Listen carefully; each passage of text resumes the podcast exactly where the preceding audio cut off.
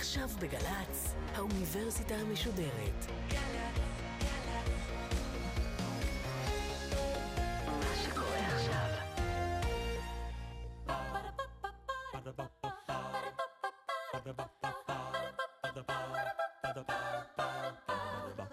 האוניברסיטה המשודרת מציגה מבוא ל עם קובי מידן, והסמסטר פמיניזם עכשיו, והפעם שיחה עם הפרופסור דפנה יואל, מבית הספר למדעי הפסיכולוגיה ובית הספר סגול למדעי המוח באוניברסיטת תל אביב על מוח ומגדר. עורכת ראשית, מאיה גאייר.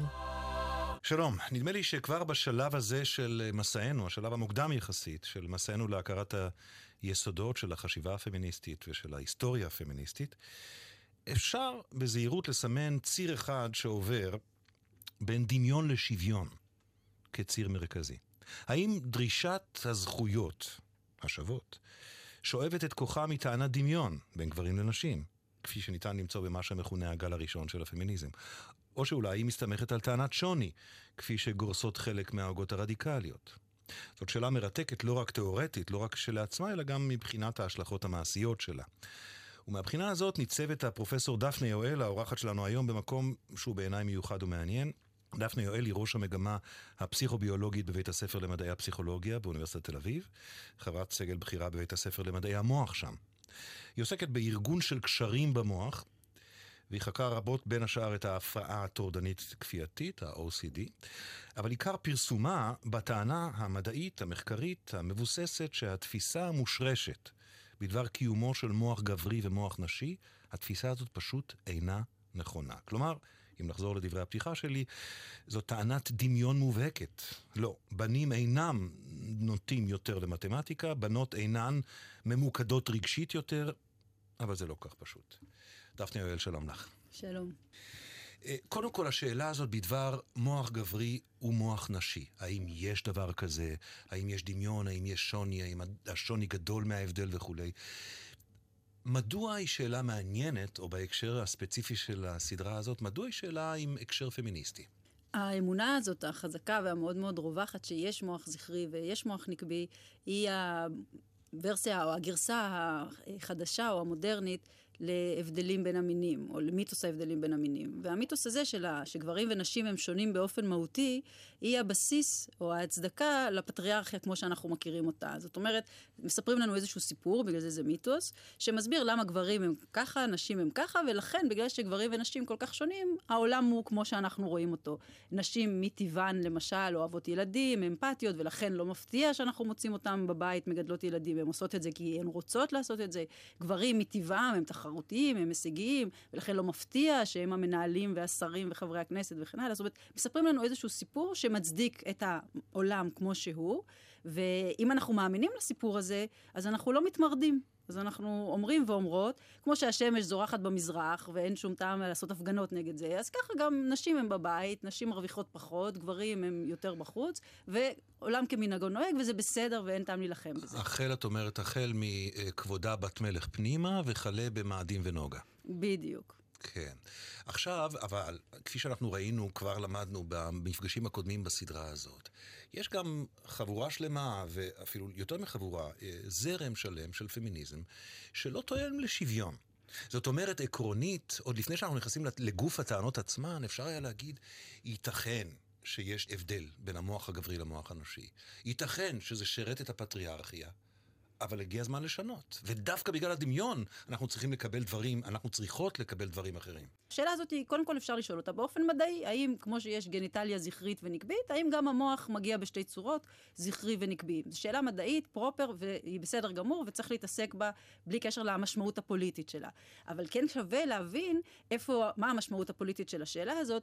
המון המון אנשים עסוקים בזה, זה מכל ידיעה הכי קטנה מקבלת uh, כותרות גדולות בכל העיתונים וכן הלאה. ולמה זה כל כך מעניין אותנו, זאת שאלה פוליטית, זה לא מעניין אותנו בגלל ההיבט המדעי. נגיד שיש מוח זכרי ומוח נקבי. אז מה זה אומר? עכשיו, בעולם שהמיתוס הוא חשוב, מה שזה אומר זה שהעולם אפשר להשאיר אותו ככה, לא צריך לשנות, לא צריך לגעת, כי הנה, יש מוח זכרי ומוח נקבי, מה שהיה להוכיח. אבל בעצם בשום דבר אחר אנחנו לא מתנהגים ככה. למשל, אין שום ספק שתוקפנות טבועה בנו מ- מלידה. עדיין כחברה אנחנו לא אומרים, אם תוקפנות טבועה בנו מלידה, אז מצוין. בואו נבטל את המשטרה ואת בתי המשפט, כל, אחד, כל דאלים גבר וכל אחד יעשה מה שהוא רוצה. נהפוך הוא, למרות שאנחנו יכולים להוכיח שזה טבוע בנו, בנו מלידה. המון מנגנונים תרבותיים, רוב התרבות שלנו בדיוק עסוקה בלהילחם בזה. זאת אומרת, גם נגיד, אם באמת יש מוח זכרי ומוח נקבי, זה לא סיבה להגיד, אז בוא ניתן להם להיות כמו שהם. זה מרתק מה שאת אומרת, אבל יש גם כיוון הפוך שאני יכול להצביע עליו. והוא למשל כיוון שמודגם בהתפתחות של השנים האחרונות ברפואה מוכוונת נשים. בהבנה שהביולוגיה הנשית וההתפתחות הגופנית הנשית על פני ציר החיים כל כך מובהקים בשונותם מזו של הגבר, שצריך לפתח דיסציפלינה מיוחדת של רפואת נשים. כלומר, כאן הד... הכרת ההבדל, או ההכרה בהבדל, בשוני, דווקא עוזרת להפנות משאבים נכונים. אז קודם כל קוראים לזה רפואה מגדרית, לא רפואת נשים, אה, בגלל שגם לגברים יש מגדר, למרות שאנחנו בדרך כלל שוכחות את זה ושוכחים את זה. אה, הבעיה ברפואה מגדרית, כמו שהוא היום, זה שהרבה פעמים הוא מנוצל עוד פעם לצורך העניין התרבותי הפוליטי. בוודאי שאנחנו צריכים לדעת את ההשפעות של המין על הביולוגיה שלנו, בדיוק כמו שאנחנו צריכים לדעת את ההשפעות של הגזע, למשל לאשכנזים ולתימנים יש מוטציות אחרות, עושים להם בדיקות גנטיות אחרות לפני, וזה בסדר גמור. השאלה, האם אנחנו לוקחים את זה למקום פוליטי שמצדיק את ההבדלים, או שאנחנו משתמשים בזה בצד המדעי. ושוב, אנחנו צריכים לזכור את זה. אז כמו שאמרתי, בואו נדבר רגע על הצד המדעי. ובצד המדעי, מה שאני אעשה, ותכף אני אסביר, אנחנו נצא מהשאלה הזאת של דמיון או שוני, ונבין שיש עוד אופציות. כי אה, בכל החשיבה שלנו על מין, בגלל שהמערכת שאנחנו מכירים הכי טוב שקשורה למין זאת הגניטליה, זכרית או נקבית. אברי המין. אברי המין, זכריים או נקביים. אנחנו לוקחים את, את הידיעה הזאת, שכבר יש לנו איזו אינטואיציה לגביה, ובעצם מכילים אותה על כל תחום אחר שיש בו הבדלי מין. ואז אנחנו חושבים במונחים כאלה, או שזה דומה, או שזה אותו דבר, או שזה שונה בצורה דיכוטומית, בינארית, כמו אברי המין או שלנו. או גבר.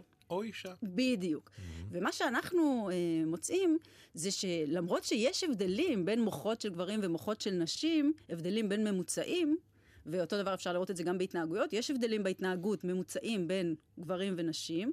אנשים בפני עצמם הם לא מגיעים כסט שלם של תכונות זכריות, אלא אנשים יש להם גם וגם. זאת אומרת, אנשים יש להם גם תכונות זכריות וגם תכונות נקביות, וגם במוח יש להם גם מאפיינים זכריים וגם מאפיינים נקביים. זאת אומרת שזה לא דמיון ולא שוני, אלא אנשים הם מאוד מאוד מאוד שונים אחד מהשני. והמין מסביר חלק מאוד קטן מהשונות הזאת. ולכן כשאנחנו לוקחים קבוצה גדולה של גברים ומשווים אותה לקבוצה גדולה של נשים, אנחנו נראה הבדלים בין הממוצעים. אבל אין, אין אף בן אדם ממוצע כזה. מה הכוונה? גברים בממוצע יותר אוהבים כדורגל, יותר תוקפנים, פחות דיכאוניים מנשים. בממוצע. זה הבדלים שהם מוצאים אותם. ונשים המשלים. אבל יש מעט מאוד גברים שהם אוהבים כדורגל מעל הממוצע, דיכאוניים מתחת לממוצע, נשיים מתחת לממוצע ואלימים מעל הממוצע. זאת אומרת שיש להם את כל התכונות האלה, וכמובן פה לקחתי רק ארבע, אפשר לקחת יותר. אז יש מעט מאוד גברים כאלה. זה בניגוד למערכת הרבייה, ששם באמת כל בן אדם או שיש לו את כל הסט הנקבי, או שיש לו את כל הסט הזכרי. אם יש חזה נשי, יהיו גם שחלות, ובהינתן חזה נשי אתה יודע בביטחון כמעט גמור את שאר אברי הגוף. בדיוק, במוח זה לא נכון. וגם בהתנהגות זה לא נכון. וזה ההבדל הגדול. ולכן אני לא בפמיניזם של שוויון ולא בפמיניזם של שוני. אני בעצם מדברת על פסיפס, על זה שכולנו שייכים לאוכלוסייה אחת מאוד הטרוגנית, אנחנו מאוד מאוד שונים אחד מהשני, והשאלה אם אני ואתה דומים או שונים, היא כמעט כלום אתה לא יכול לדעת מהמין שלנו. הוא מנבא מאוד חלש לגבי אם נהיה דומים או שונים, גם במוח וגם בהתנהגות. זו טענה מורכבת באמת. אני רוצה קצת לפרק אותה יחד איתך, ברשותך. ראשית, כשאת מדברת על הבדלים בין ממוצעים, כלומר, אם לוקחים קבוצה גדולה של גברים וקבוצה של גדולה של נשים, את תוכלי למצוא הבדלים. אז אני רוצה שקצת תדברי איתי על ההבדלים האלה של הממוצעים הגדולים. אילו הבדלים משמעותיים יש. את יודעת מה? אפילו במבנה המוח, בקישוריות במוח, ברמה לגמרי לגמרי ביולוגית. אז זו גם שאלה לא כל כך פשוטה, בגלל שכשאתה לוקח קבוצות שונות של גדולות של גברים ונשים, אתה בדרך כלל מוצא הבדלים אחרים. אנחנו עשינו מחקר שבדקנו גם מוחות של אנשים ישראלים, 280 גברים ונשים, ומצאנו הבדלים, ולקחנו עוד קבוצה עוד יותר גדולה, 850 מוחות מאיזשהו מאגר בינלאומי, וגם שם מצאנו הבדלים. אבל זה לא אותם הבדלים. זאת אומרת, העשרה הבדלים הכי גדולים במדגם הבינלאומי, ועשרה אזורים עם ההבדלים הכי גדולים במדגם הישראלי, רק שני אזורים היו אותם אזורים. זאת אומרת בגלל שאנחנו באוכלוסייה מאוד הטרוגנית, ושאתה לוקח מאוכלוסייה הטרוגנית שתי קבוצות, כל פעם יצאו לך הבדלים אחרים. עכשיו, במוח האנושי יש כמה דברים שאנחנו יודעים, למשל, בממוצע, מוחות של גברים יותר גדולים מאשר מוחות של נשים. אז זה ממצא מאוד uh, עקבי, ונכון, כמובן, לא כל הגברים יש להם מוח גדול, ולא כל הנשים יש להם מוח קטן, זה בדיוק ההבדל ממערכת הרבייה, אבל זה משהו שמאוד חוזר. בממוצע לנשים, הקורטקס יותר עבה. מאשר לגברים. בממוצע לגברים, החומר הלבן הוא, הפרופורציה שלו יותר גבוהה מאשר לנשים. אז יש כמה הבדלים אה, כאלה. אה, הבדלים של קישוריות, שגם היה על זה איזה מחקר ככה שהתפרסם וקיבל הרבה אה, כותרות. יש הבדלים, יש הרבה הבדלים, בכלל יש הרבה הבדלים כשבודקים, לוקחים מדגמים. ההבדלים האלה הם מאוד קטנים, חפיפה מאוד גדולה, והם לא עקביים. זאת אומרת שאנחנו לקחנו מתוך 4,500 קשרים שבדקנו במוח, לקחנו שבעה הכי גדולים. רק שבעה מ-4,500, לא מצאנו אפילו בן אדם אחד שכל המאפ... השבעה האלה היו זכריים, או שכל השבעה האלה היו נקביים. זאת אומרת, כולם היו פסיפס אפילו בשבעה. זאת אומרת... אבל אני רוצה רגע לחזור להבדל הראשון שדיברת עליו, וזה ההבדל במשקל, בגודל המוח. אה, א', מה ההבדל הממוצע בין הממוצע הגברי לממוצע הנשי, והאם זה הבדל שהוא יותר אה, יציב על פני תרבויות ועל פני זמנים ועל פני מדגמים מאשר הבדלים אחרים? אז ההבדל הזה הוא בין 7 ל-10 אחוזים בגודל, וההבדל הזה קשור לגודל הגוף. זאת אומרת, ברגע שאתה מתקן את גודל, ה... לוקח את גודל המוח לא אבסולוטי, אלא ביחס למשקל הגוף, אז ההבדל הזה נעלם, ויש אפילו כאלה שטוענים שמתהפך. זאת אומרת, גבר ששוקל... פחות, ואישה ששוקלת יותר מהממוצע לגברים ונשים, יהיה להם אה, אה, מוח באותו משקל. כן, בעיקרון, בממוצע. בממוצע כן. ועוד פעם, אני אומרת שאפילו יש כאלה שטוענים שזה הפוך, זאת אומרת שנשים בממוצע, משקל גופן, משקל מוכן ביחס לגוף גדול יותר מאשר גברים. שזה דרך אגב נכון לגודל הגולגולת. זה בעניין המיתוס, וזה אולי שווה אה, לדבר, להזכיר את זה רגע, כשהתחילו למדוד גולגלות לפני כבר כמה מאות שנים, אז מצאו שמוחות, אה, שגולגלות של נשים יותר קטנים מגולגלות של אה, גברים, ואז מיד אמרו, אוקיי, הנה עכשיו אנחנו מבינים למה גברים יותר חכמים, אבל אז שמו לב שגם הלוויתן יש לו נגיד גולגולת מאוד גדולה, אז אמרו, טוב, זה לא הגודל האבסולוטי, זה ביחס לגודל הגוף. שבדקו ביחס לגודל הגוף, לנשים יש גולגולת יותר גדולה מאשר לגברים. אז אה, זה בעיה, נכון? כי התיאוריה שלנו הייתה, מה שהיה להוכיח זה שגברים יותר מוצלחים, ופתאום יצא לנו ההפך. אז אמרו, רגע, רגע, אבל גם לילדים יש גולגולת יותר גדולה ביחס לגוף מאשר לגברים. אז אמרו, אוקיי, אז ההתפתחות הטבעית של האדם זה מהתינוק והילד, שיש להם גולגולת יחסית גדולה, עד לגבר שיש לו גולגולת יחסית קטנה. והאישה, היא לא גמרה להתפתח. זאת אומרת, זה מה שאני חושבת חשוב להבין, שפה זה לא שאלה מדעית בכלל, אלא יש מטרה מסומנת, והמטרה המסומנת היא איך נצדיק את המצב שבו לגברים יש יותר זכויות, ואנחנו מעוותים את המדע כדי שיסביר את הסיפור שלנו. אם נעבור רגע לרמה ההתנהגותית, אה, הרבה הורים יכולים להעיד שלפני כל הסללה תרבותית או סביבתית, כמעט באופן ספונטני, אה, בתם התינוקת תימשך לבובות של נשים ולשמלות ולאסתטיקה, והבן יהיה הרבה יותר נמרץ וירוץ ויתעסק בכלי רכב בלי הדרכה מבחוץ, או אפילו, אפילו במקרים שיש הדרכה הפוכה מבחוץ אצל הורים מודעים. גם את זה את לא מקבלת? אז קודם כל, מבחינה מחקרית זה לא, זה לא אובזרבציה נכונה, זאת אומרת, רוב המחקרים מראים שעד גיל שנה ואפילו שנתיים אין הבדלים בממוצע בהעדפת צעצועים בין בנים לבנות. Okay. אוקיי. ואין גם כמעט הבדלים אחרים בדברים אחרים כמו רמות פעילות וכן הלאה. מה כן יש? אני מזכירה עוד פעם, אנחנו פסיפס. כל תינוק ותינוקת גם הם פסיפס. ויש כמובן דברים מולדים. העניין הזה, אנחנו כולנו שונים, ואפשר לשאול למה אנחנו שונים, וחלק מהסיבות שאנחנו שונים הם גם דברים מולדים. יכול להיות שיש תינוק מסוים שבאופן מולד יותר מעדיף ורודים, ותינוק אחר שבאופן מולד יותר מעדיף כחולים. עכשיו, כשאנחנו מסתכלים על הילד הזה שלנו שהוא פסיפס, את התכונות שלו, שבמרכאות מתאימות למין, אנחנו משייכים למין. אז אם נגיד הילד שלי נורא אוהב לבנות בקוביות, אז אני אומרת, טוב, הוא אוהב קוביות כי הוא בן. אם הוא גם אוהב אה, לשחק בבובות ולעשות כאילו שיש לו אה, תינוק, אז אני אומרת, טוב, זה גדי שלי, הוא נורא אוהב תינוקות. וההפך, אם הייתה לי בת, והיא הייתה אוהבת תינוקות, הייתי אומרת, טוב, אה, רותי היא בת, אז היא אוהבת תינוקות, ואם היא אוהבת קוביות, זה רותי היא נורא מיוחדת, היא אוהבת קוביות. את אומרת שיש כאן הטיית ייחוס. נכון. ייחוס שמתאים לתפיסה הסטריאוטיפית שלנו, נייחס אותו לסטריאוטיפ. וייחוס שלא מתאים, נגיד שזה מקרה יוצא דופן. בדיוק. נכון, זה בדיוק זה, ואנחנו יכולים לראות את זה על הילדים שלנו, ולכן באמת אנשים שיש להם בנים ובנות אומרים לי, אבל הוא כל כך בן והיא כל כך בת, כי כולנו, יש לנו גם וגם, ולכן זה לא בעיה למצוא את זה, גם ככה אפשר לשאול איך אנחנו שומרים על הזהות המגדרית שלנו. אם כל אחד מאיתנו הוא פסיפס, למה אנחנו מרגישים גבר או אישה? אז באמת כשאנחנו רוצים להיות, כאילו, להצדיק או להרגיש או לחזק את התפיסה המגדרית שלנו, אנחנו בדרך כלל נסתכל על התכונות שלנו שמתאימות למגדר. אבל אצל כל אחד מאיתנו הן אחרות. אתה אולי אוהב כדורגל, הוא אולי לא אוהב כדורגל, אבל הוא אוהב לשחק שחמט, והשלישי הוא בכלל מתמטיקאי ושונא גם את שני הדברים האחרים, אוקיי? אז כולם ירגישו גברים. כל אחד מפנה קשב אל התכונות שלו שהן גבריות. מאוד נדירים האנשים שאין להם בכלל תכונות גבריות, או שאין להם בכלל תכונות נשיות. הגיע הזמן אולי באמת לשלב בתוך הדיון שלנו, שהוא נגיד ביולוגי או אנטומי במהותו, גם את הסוגיה של המגדר. אני גם יודע שערכת מחקר, ואת עורכת מחקרים בתחום הזה, אז, אז דברי קצת על זה, וגם עם דוגמאות מהמחקר, אם אפשר. אז אנחנו באמת עשינו מחקר על זהות מגדרית, כי היום התפיסה, אה, כבר כמה שנים, מרשה לאנשים, מרשה במרכאות, שהמגדר שלהם לא יהיה מתאים למין שלהם. אז אנחנו יכולים אה, לקבל משפטים כמו אני אישה בגוף של אה, זכר, או אני אה, גבר בגוף של אה, נקבה. אבל כשמדברים באמת עם אנשים טרנסג'נדרים, רובם לא חיים בתפיסה דיכוטומית כזאת, אלא יש הרבה מהם שהם מגדירים את עצמם גם וגם, או לא זה ולא זה וכן הלאה. זאת אומרת, זה, התפיסה... זה, זה מושג שממש שמעתי בימים האחרונים לראשונה, וזה ג'נדר פלואיד. ג'נדר פלואיד, ג'נדר קוויר, יש כל מיני, יש הרבה okay. אוקיי. כינויים לזה. ואחת השאלות שעניינו אותנו זה מה קורה באנשים שהם נורמטיביים, שוב במרכאות, מבחינה מגדרית. זאת אומרת שהזהות המגדרית שלהם היא לא אה, היא נורמטיבית, הם מה שנקרא ציסג'נדר, זאת אומרת הם זכרים שמרגישים גבר או נקבות שמרגישות אישה. ההנחה בספרות המקצועית היא שהם מרגישים או אישה או גבר. זאת אומרת שעליהם חלה הדיכוטומית ורק הקווירים האלה הם מוזרים. ואנחנו אמרנו, האומנם? כאילו, אף אחד לא בודק אותם, זאת אומרת, זה מין הנחה כזאת, אבל אף אחד לא באמת הלך ושאל. ועשינו שאלון של זהות מגדרית.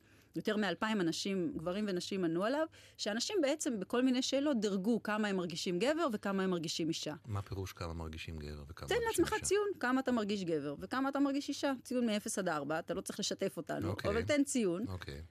אצלנו במדגם היו הרבה כמובן נשים שנתנו לעצמם ציון לא מקסימלי ב, באישה, נגיד, כן, איזשהו ציון בין נגיד 1 ל-4 באישה, אבל בכלל 0 בגבר, וההפך גברים.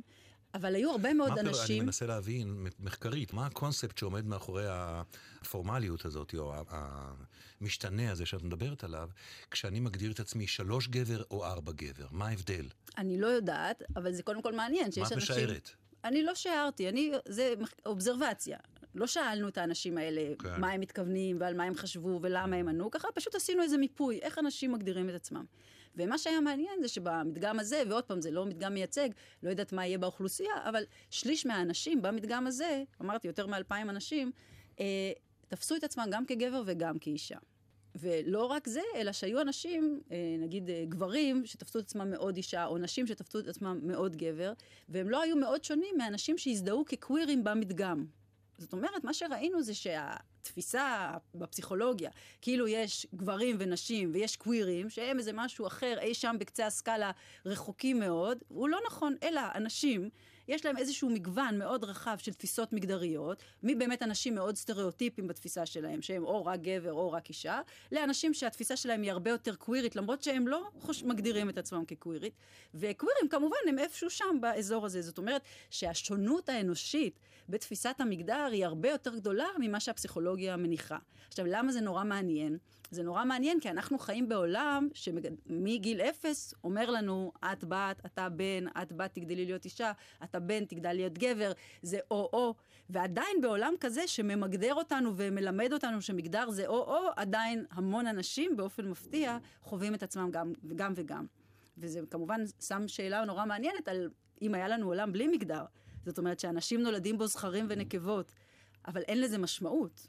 זה לא אומר שום דבר על אם הם אמורים או לא אמורים לאהוב כדורגל ילדים קטנים ושירה, אלא כל אחד גדל לפי נטיות ליבו והסביבה שסביבו, מה היינו מוצאים שם וכמה אנשים היו יכולים להיות שונים ומגוונים שם. נדמה לי שאחת הטענות ה... שאת נתקלת בהן, או אמורה להיתקל בהן, היא טענת הטבע, או חוק הטבע.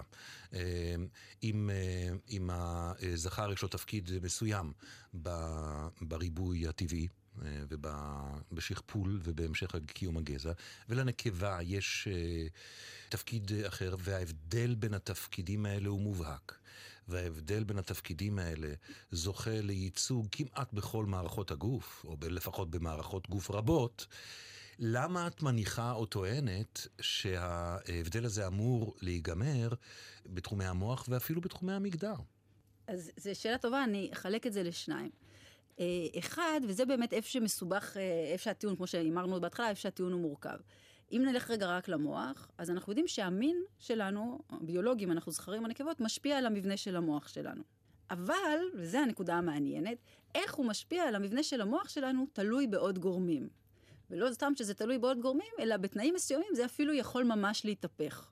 זאת אומרת, אם נגיד בתנאים מסוימים בזכרים יש אזור מסוים שהוא יותר גדול מאשר בנקבות, בתנאים אחרים, נגיד אחרי סטרס, זה יכול להיות הפוך, ודווקא בנקבות האזור הזה יהיה יותר גדול מאשר בזכרים. האם יש לזה סיבה אבולוציונית, למה אלה ככה ואלה ככה? רוב הסיכויים שכן, כמו בכל דבר אחר. אבל מה שזה מביא אותנו, זה שבסופו של דבר, אם עכשיו אני רוצה לנחש, האם האזור הזה במוח שלך ושלי, האם הוא גדול או קטן, לא מספיק לי לדעת את המין שלך ואת, או את המין שלי, אני גם צריכה לדעת במקרה הזה את ההיסטוריה שלנו בסטרס. אבל זאת הטענה המתודולוגית המרכזית שלך. כן, נכון, אבל אני, זה גם קשור לשאלה שלך. זאת אומרת, מין משפיע על המוח, אבל אנחנו בדרך כלל, כשאנחנו חושבים על מין משפיע על משהו, עוד פעם, המודל שלנו זה של הגניטליה. והגניטליה, או מערכת הרבייה, מין תמיד משפיע עליה באותו אופן. לא משנה אם היית בלחץ, אם אימא שלך הייתה בלחץ שהייתה בהיריון וכן הלאה. אתה תיוולד, אם אתה זכר, עם גניטליה זכרית. וכאן אני רוצה לעשות פסיק ולפתוח סוגריים ולשאול אותך את השאלה המתודולוגית הבאה. את עושה את ההבדל, אה, כטיעון מרכזי שלך, בין אברי המין לבין המוח. באברי המין זה דיכוטומי, בגדול, במוח זה ממש לא דיכוטומי. אז בואי ניכנס למודל הלא דיכוטומי, וניקח, אה, את יודעת, מטבע. אני רוצה לדעת אם מטבע הוא מטבע מזויף או לא. אני אטיל אותו פעם אחת והוא ייתן לי עץ אופלי, ואני אטיל אותו חמש פעמים והוא ייתן לי עץ אופלי, אין לי דרך לדעת אם הוא מזויף או לא, על פי ההטלות. אבל כשנגיע לחוק המספרים הגדולים, אה, ונלך ל-300, 400, 500 פעם שהוא ייתן לי אותו צד, אני יכול להניח בביטחון שהוא מטבע מזויף. ואותו דבר, כשאת אומרת, אני, כשתיתן לי מוח מסוים, אני לא יודע אם זה גבר או אישה, כי השונות היא כל כך גדולה, בוודאי, במקרה הפרטי את לא, אבל כשאת הולכת לממוצעים הגדולים ורואה הבדלים, ייתכן שיש כאן הבדל משמעותי, אפילו שברמת הפרט אין לו ייצוג. לא, השאלה היא לא השאלה הזאת. השאלה היא לא אם אני אתן לך מוח, האם תוכל להגיד לי אם המוח הזה הגיע מזכר או מנקבה. זה לא שאלה מעניינת. רוב הסיכויים שתוכל, כי מספיק שיהיו קצת הבדלים, ולא צריכים להיות מאוד גדולים, אז תוכל לנחש יותר טוב מצ'אנס. השאלה היא הפוכה. אני יודעת שאתה זכר, ובתרבות שלנו, הידע הזה שלי שאתה זכר, גורם לי לחשוב שאני יודעת עליך משהו מעבר למה מערכת הרבייה שלך. שאני יודעת איזה מוח יהיה לך. וזאת הטענה שלי. זאת אומרת שהמוחות שלנו הם כל כך שונים ומגוונים, שהידיעה שלי איזה מין אתה, לא נותנת לי כמעט אינפורמציה על איזה מוח יהיה לך. הדבר היחיד שאני יכולה להגיד, וזה אותו דבר על התכונות שלך, אני יכולה להגיד שבממוצע יהיה לך יותר תכונות זכריות במקרה שלך מנקביות, ובמוח יהיה לך יותר מאפיינים זכריים מנקביים, אבל אני לא יודעת איזה. וההבדלים הם לא כאלה גדולים, אוקיי? ולכן, זו שאלה הפוכה, אני קוראת לזה ה-reverse prediction error. השאלה לא בהינתן מוח מאמין, השאלה בהינתן מין, של... בהינתן כן. מין, מה התכונות. ושם אנחנו לא יכולים לנבא. אני באמת רוצה להדגיש שאנחנו עשינו מחקר בדיוק על השאלה הזאת, וזה מה שראינו. זאת אומרת, ראינו שזה מאוד נדיר למצוא מוחות שהם רק זכריים או רק נקביים, ורוב המוחות הם מעורבבים ויש להם גם מאפיינים כאלה וגם כאלה. אה, כשאת מסתכלת היום, נניח, לרוחב, לרוחב העולם האקדמי, כל הדיסציפלינות הרלוונטיות שלו. התפיסה שלך היא המיינסטרים? היא התפיסה, היא הזרם המרכזי, או שאת נתפסת כמין עוף משונה בחזית המדעית? אז אני חושבת שעוף משונה זה הגדרה טובה, כי באמת לא יודעים כל כך איך אה, לאכול אותי במרכאות. וגם זה נורא תלוי איפה. זאת אומרת, אה, יש תחומים במדע שבכלל לא עסוקים בשאלות האלה. למשל, כל התחום של הדמיה תפקודית, בדרך כלל המדגמים הם מאוד קטנים, לוקחים ביחד גברים ונשים ולא אה, לא מפרידים, ולא מתעסקים בכלל בשאלות האלה. זאת אומרת, ההנחה מתחת זה ש, שאין הבדלים ששווה להסתכל עליהם. מצד שני, יש תחומים שמסתכלים רק על הבדלים אה, בין המינים. ואז אצלהם יש איזו בעיה, כי באופן אימפליסיטי, לא מודע, הם מניחים שיש מוח זכרי ומוח נקבי. אבל הם לא אומרים את זה, לכן קצת קשה להתווכח. אז כשאני באה ומרצה, ואני מרצה באגודה לחקר הבדלים בין המינים וכן הלאה, זאת אומרת, אני לגמרי נמצאת במיליה שזה מה שהוא עושה. שהוא חי מההבדלים. כן. אה, אז הם מצד אחד מסכימים ורואים מה אני אומרת, ומצד שני קשה להם להאמין בזה. אז אנחנו עוד באיזשהו דיאלוג לא פשוט, אבל התחושה שלי שכן, יש שם דווקא הרבה מוכנות להקשיב ולשמוע ולהיפתח, כל זמן שאני לא אקח להם את, ה...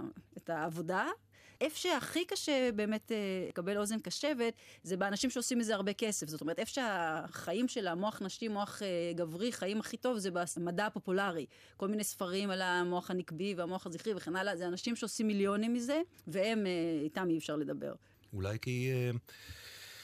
כי מה ש... מעבר לאינטרס הכלכלי, אולי גם העמדה שלהם חזקה, מכיוון שהיא הולכת עם אינטואיציה שהתפתחה במשך מאות שנים של הסללה תרבותית, של, של תפיסות תרבותיות כאלו או אחרות.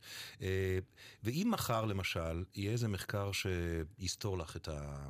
את הטענה שלך, כלומר, אם פתאום תגלי הבדל מובהק בין מוח נשי למוח גברי. יש כל הזמן הבדלים מובהקים. אני גם מוצאת הבדלים מובהקים. העניין הוא לא המובהקות. הבדלים יש כל הזמן, זה מה שאני אומרת. יש המון הבדלים. אתה לוקח שני מדגמים של גברים ונשים, mm-hmm. תמצא המון הבדלים. Mm-hmm. הנקודה היא שההבדלים האלה לא מסודרים ככה שהם מייצרים מוח זכרי ומוח נקבי. Mm-hmm.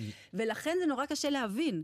אני אף פעם לא אומרת שאין הבדלים, אבל זה, אפשר לראות כאן כמה השיח הוא חזק. זאת אומרת, אנחנו יכולים, חיים ככה, בעולם שאומר, או שאין הבדלים, אוקיי? או שאם יש הבדלים, אז זה מיד אומר שיש מוח זכרי ומוח נקבי. אותו דבר, אם אני אומרת שמין משפיע על המוח, מיד אני קופצת הלאה, כאילו יש מוח זכרי ומוח נקבי, או שמין לא משפיע על המוח. ולמה הטיעון שלי הוא מורכב? כי הוא אומר, מין משפיע על המוח, יש הבדלים ממוצעים בין מוחות של גברים ומוחות של נשים, אבל זה לא מסתכם לשני סוגים של מוחות.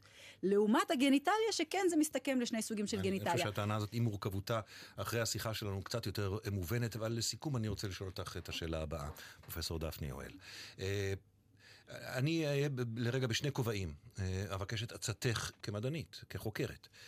אה, מסקנה מתוך עולם המחקר שאת מייצגת כאן בפנינו. אחד, אני שר החינוך, ואני שואל אותך מה נובע מתוך המחקרים האלה. האם צריך לשנות, ואם כן, מה במערכת החינוך? ושתיים, אני הורה. אז אני חושבת שזו אותה תשובה. אני חושבת שהחנוך לילד על פי דרכו זה הדבר הכי חשוב, ולא חנוך לילד על פי מינו.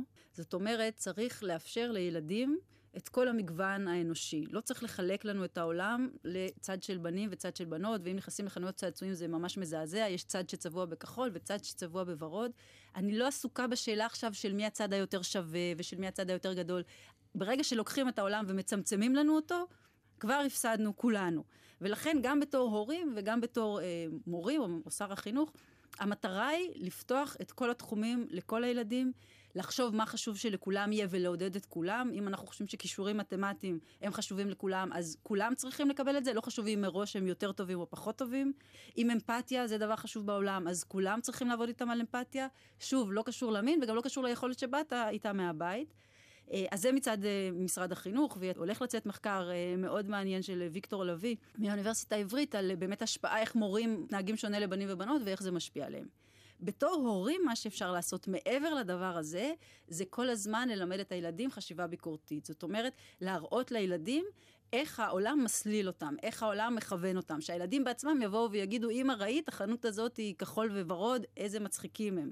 שהם יוכלו לבוא ולהגיד לך, אה, אבא, אה, רצנו עם ילדה אחת והיא הפסיקה באמצע, שאלנו אותה למה היא הפסיקה, היא אמרה כי היא בת. איזה מגוחכת היא, מה זה קשור לבת? יש בנות שרצות מצוין. זאת ילד, אומרת... ילדים, היום כיפה אדומה תציל את הצייד. אה, בסדר, אבל אני אומרת, לא לעשות היפוך, זה לא מעניין לעשות היפוך, לחשוף ילדים לזה שהם גם וגם, להראות להם איך התרבות מנסה לגרום להם להיות או-או, אבל כן להגיד להם את האמת, במובן שיצאו החוצה, אם ילד רוצה ללבוש חולצה ורודה, אז שידע שאולי יצחקו עליו. כי אם אתה מלמד את הילד שלך שוורוד זה מצוין לבנים, ואז הוא יוצא וצוחקים עליו בגלל זה, אז עשית לו נזק. אבל אם אתה מלמד אותו שוורוד זה מצוין לבנים, אבל יש אנשים שלא חושבים ככה, אז הוא מתחיל להבין שהם צרי אופקים, והוא יבחר מתי הוא עושה את המלחמות שלו ומתי לא, וכמובן אותו דבר אה, לבנות. אבל בנים, דרך אגב, מגדירים אותם יותר בגיל הצעיר מאשר בנות. לבנות יש יותר חופש, יכולות להיות טומבוי, בנים לא יכולים להיות בנות. ואנחנו רואים את זה לאורך כל החיים אחר כך, את ההשפעות של ההבדל הזה בגיל צעיר. אה, פרופסור דפנה יעל, היה מרתק ומלמד, תודה רבה לך. תודה רבה. Ba-da-ba-ba-ba, ba-da-ba. האוניברסיטה המשודרת, מבוא ל. קובי מידן שוחח עם הפרופסור דפנה יואל מבית הספר למדעי הפסיכולוגיה ובית הספר סגול למדעי המוח באוניברסיטת תל אביב על מוח ומגדר. עורכת ומפיקה מיקה נחטיילר. מפיקה ראשית אביגיל קוש. מנהלת תוכן מאיה להט קרמן. האוניברסיטה המשודרת, בכל זמן שתרצו באתר וביישומון של גל"צ וגם בדף הפייסבוק של האוניברסיטה המשודרת.